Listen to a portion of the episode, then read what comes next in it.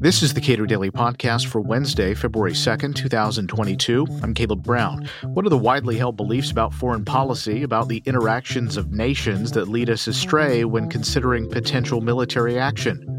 Richard Hanania is author of the new book Public Choice Theory and the Illusion of Grand Strategy, where he argues that the public choice perspective is key to understanding the most important aspects of American foreign policy. For people who don't follow foreign policy debates about foreign policy studies uh, very closely, we should probably do some uh, preview uh, like you do in your book. And so, briefly describe the unitary actor model and why you think it doesn't hold up. So, in international relations, um, yeah, the unitary actor model is basically that you treat states as independent actors, and you build your model based on that.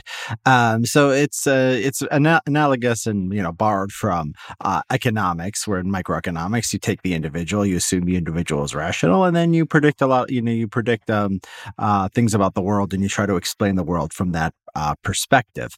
Uh, so in international relations, this is basically our starting point. It's not, you know, for everybody. The, the field is very uh, diverse and there's a lot of, you know, debates about different things. But basically, if you're going to say, you know, international relations is based on one thing that makes it different from, uh, you know, anything else in political science, it's the states as unitary actors. This, and this means they have, uh, you can talk about states like you talk about an individual. They have goals, uh, they have strategies, they have things they want to accomplish and, and ways that they go about trying to to accomplish um, accomplish them. You know, they're rational uh, in the economic uh, sense. And so my my argument in the book is that this is probably this is not a good model. I mean, it's it's, it's like all models. It's uh it's imperfect, as even people who subscribe to the model uh, would say. It describes the world in some ways, and certainly doesn't describe the world in other ways. And I guess this is a you know the my disagreement with a lot of the field is I think it's much less useful um, than they think it than they think it is. I think we understand foreign policy and we should it in a different way. So, to the extent that people, and you, obviously you have a reason for pointing this out, why uh, does acceptance of that model lead you astray when evaluating the interactions of countries uh, when it comes to our uh, foreign policy? So I have um, uh, some uh, uh, the theoretical chapter in the book, and then I have uh, chapters on different parts of American foreign policy. So I go through them and I say, you know, what would a uh, what would a um, unitary actor model or or the or actually a grand strategy predict? Grand strategy defined as uh, some incorporation between economic tools, military tools, and diplomatic tools um, in the service of certain goals.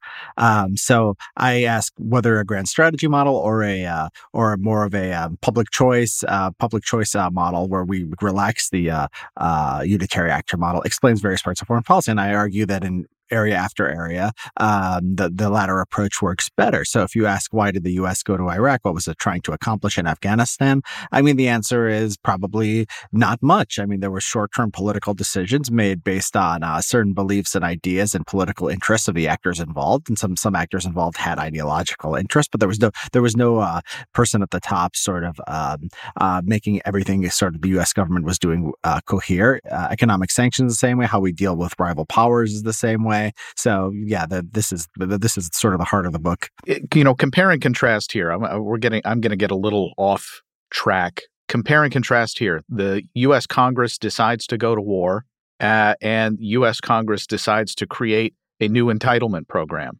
It seems yeah. to me that there's there in in both cases there are a lot of upfront costs and maybe the people who are in office making that decision aren't particularly concerned about the longer term. Yes, I mean that's yeah, that's the libertarian perspective, and I, I think it's clearly right.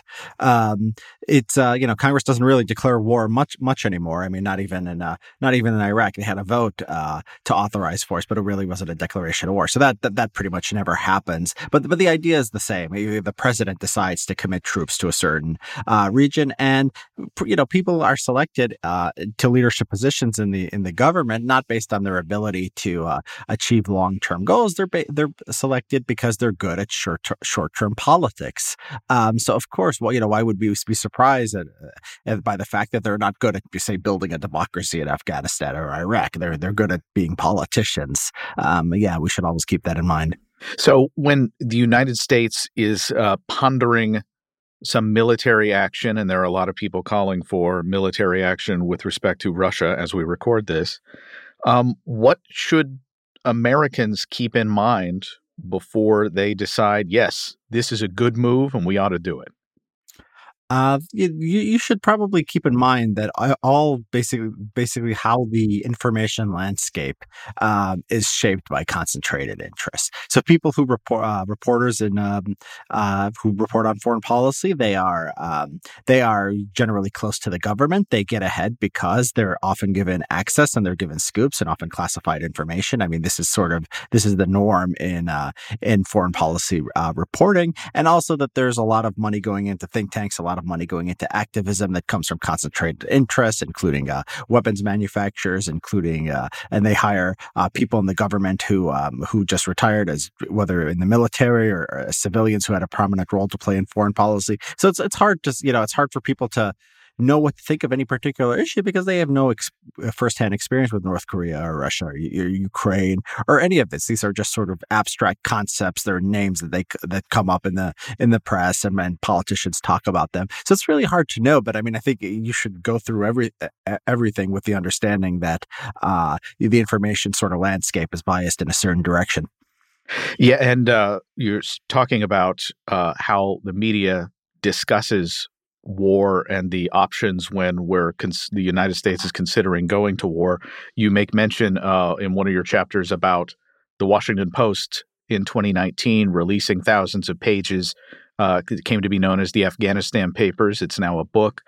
I was sh- stunned by really how little coverage that those papers generated.